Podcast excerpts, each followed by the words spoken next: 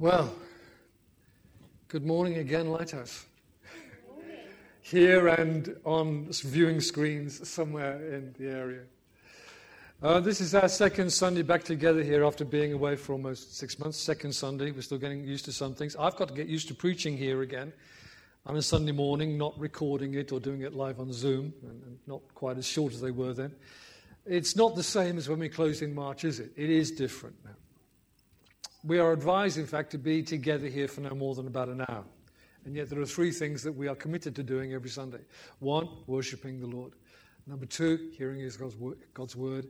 Number three, breaking bread. So that's why we're kind of like 20 minutes, 20 minutes, 20 minutes. That's what we're looking at doing. I found it difficult to know what to preach in kind of restarting again, in a sense.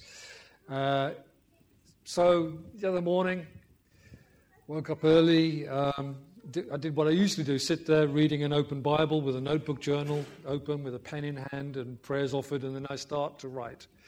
And I trust that what goes down on paper has some sense and some inspiration in it. And then I look at it and say, okay, Lord, is that it? And all I need is a kind of like a sense of nod from God, and I go, that's what we go with. So today starts with a question. All right? What do we have when we, have, when we lose just about everything else? What do we have when we lose just about everything else? Now, I don't want to distress you, but we're entering a time of great economic difficulty. What's been normal for most people for perhaps most of our lives? Working, receiving income, spending, saving, traveling, you know. Um, Carol and I, you know, really value our holidays as well. All of that hangs in the balance. You either can't afford it or you can't do it for other reasons. What do we have when everything we know how to put a price tag on is thrown into uncertainty? God, yes. We'll get there in a minute. Thank you, Mary. Love. Yeah, okay. Good answer. Love. Sorry, didn't hear you quite. Let me remind you of the words of Jesus. Jesus said to them, Take heed and beware of covetousness, for a person's life does not consist in the abundances of things he possesses. You know, the question I just asking, what do you have when just about everything else is taken away? Some people say, my pride, my integrity, my dignity. Well, those are very self centered answers, really, so we'll dismiss those, shall we? Here is the answer We, as Christians, have what cannot be valued, what is actually beyond price. We have three key relationships with the Lord Himself, with one another, and with our family and our friends. After the first one, the, two are, the next two are in no particular order, you understand? They, they happen at the same time. Relationships are what really matter. Firstly, with the Lord, then with one another's brothers and sisters in Christ, and then with those who we value, those we love our families, our friends. It's sometimes only when crisis comes, including perhaps ill health, that we value those things again more than wealth and possessions. Those relationships are priceless. I read an article this week by a man called Elliot Dallen, who is actually dying from cancer.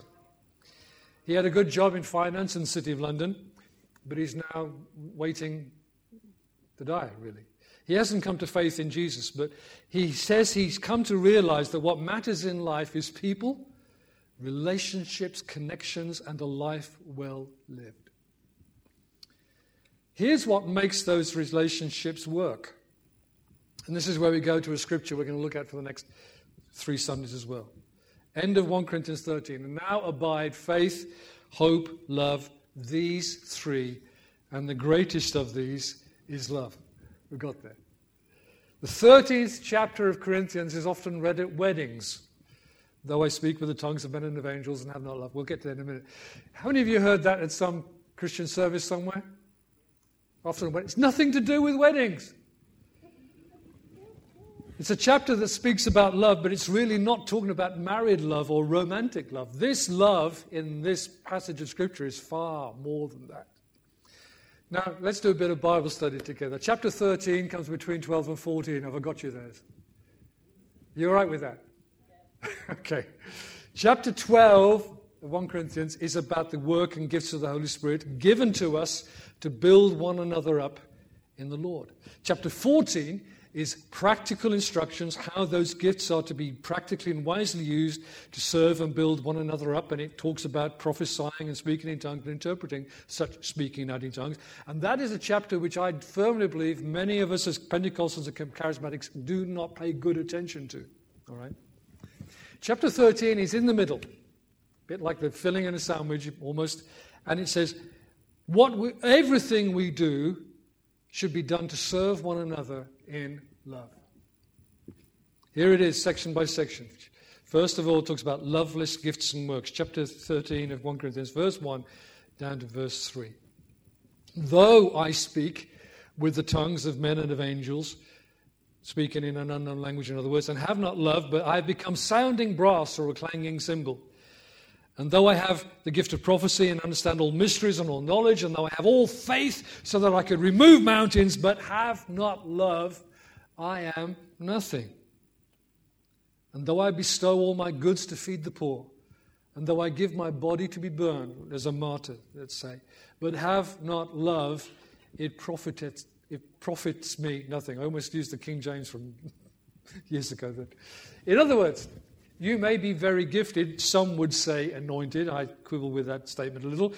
But if you do not use what you've been given to serve others in love, and are using those gifts for some other purpose and motive, your contribution or ministry, let's call it that, has no value. What kind of love? This treatise on this love, which uses the a Greek word which is the highest kind of love. It's not erotic, it's not romantic, it's not even family love within a family. It's the kind of love that really is like the love of God. This love is self giving, sacrificing, serving. Here it is, verse, verse 4. Love suffers long and is kind. Love does not envy. Love does not parade itself, is not puffed up, does not behave rudely, does not seek its own, is not provoked, thinks no evil, does not rejoice in iniquity, but rejoices in the truth, bears all things, believes all things, hopes all things, endures all things. Sorry, should have gone on. Then there's a comparison between now and then. Let me read it to you 8 to 12. Love never fails. But whether there are prophecies, they will fail. Whether there are tongues, they will cease. Whether there is knowledge, it will vanish away. For we know in part and we prophesy in part. But when, when that is, which is perfect is come, then that which is in part will be done away. When I was a child, I spoke as a child, I understood as a child, I thought as a child, but when I became a man, I put away childish things. For now we see in a mirror dimly, but then face to face. Now I know in part, but then I shall know just as I also am known. Let me tell you what those now and then are. Now is now in this age, and then is then in the age to come when Jesus has returned. Now we know in part and we prophesy in part. We have moments of revelation and insight by the Spirit of God, but there's lots of things we're still in the dark about. There's lots of things we don't know, we don't understand. And we ourselves are mixture. We're still imperfect. Anyone want to disagree with that? We'll talk later. All right.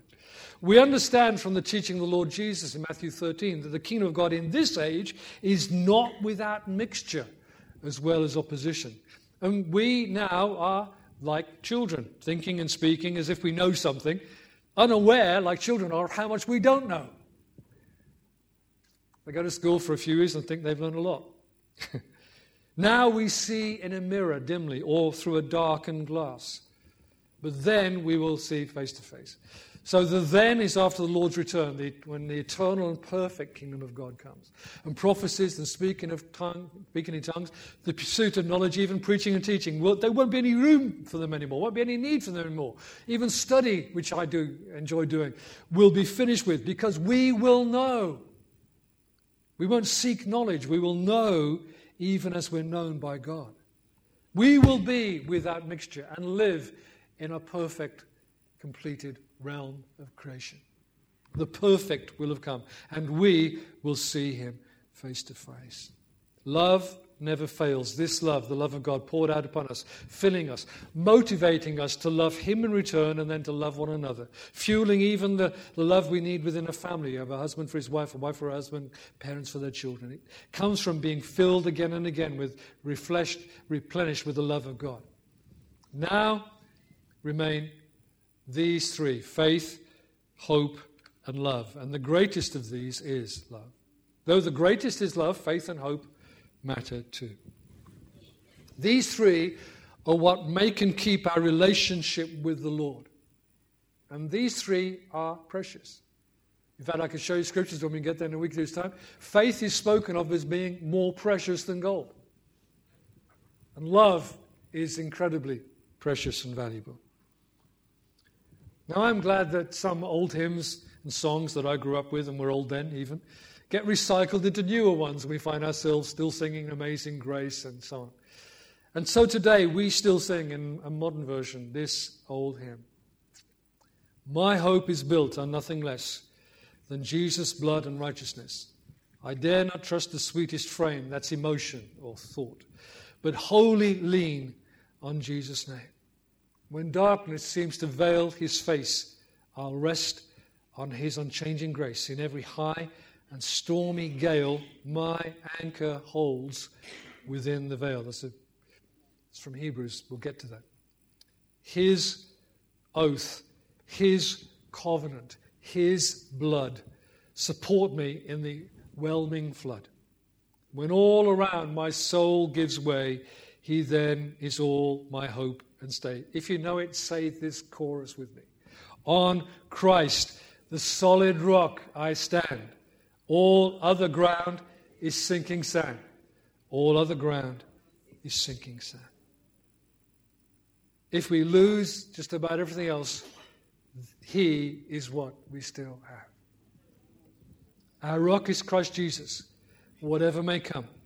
And what connects us to Him is these things faith, hope, and love. Faith works now, hope looks to the future, and love loves back in return him who never stops loving us. They remain. They're what we have. They're what holds us. We don't just hold on to them. They hold us while we live in this now of mixture and sometimes confusion and sometimes darkness until the then comes. And the great folly of this age is that people have invested so much time and effort in things that do not last. Pursuing gain, possessions, trading up the next and the newest to the next and newest. When Jesus told us the life of a person doesn't consist in how much they possess. We are to pursue faith, hope, and love like precious jewels, so that we know the Lord and obey and serve Him with joy. That relationship with Him then shapes our relationships with one another. Firstly, as the children of God, and then with our family, spouse, children, other relatives too. These things remain. They're not cheap or easy, but they are beyond price. Let me finish with one final thought. That's about the goodness and grace of God. The goodness and grace of God towards us is free. You probably heard the expression free grace. It's true. It doesn't cost you anything. But it was not without cost. The grace of God, the goodness of God, comes to us at a cost that is greater than everything in all creation the suffering and death of God's Son for us. Jesus died and lives again to bring us back to the Father, to restore us to the relationship that we in Adam rejected in the beginning, which is to say, being the children of God, a loving Father, trusting and obeying Him, rejoicing in His love. So, what words would you use today to describe yourself? Let me suggest some I'd like you to aspire to, to take hold of. I am a child of a loving Father in heaven through faith in Jesus, His Son.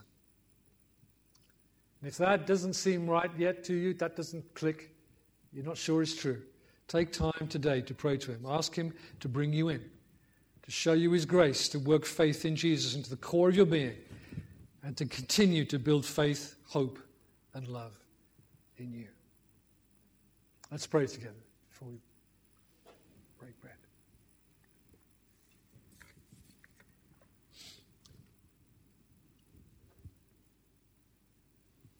Father, you made us for yourself, objects of your love, creatures to know you. You gave us capacity beyond any other living being that we might know you, understand you, enjoy you forever. We have departed far from that cause of existence, meaning of life. And yet you call us back through the gospel of Jesus to find again our place in you, in your heart, in your love. I pray that every one of us today will feel the work again of the Holy Spirit drawing us and calling us back in. Come close, come near, to receive again the grace of God, to be refreshed again in these things which hold us to you faith, hope, and love. And we thank you that in breaking bread again today, we remember and celebrate all that you've done for us in Jesus. Amen.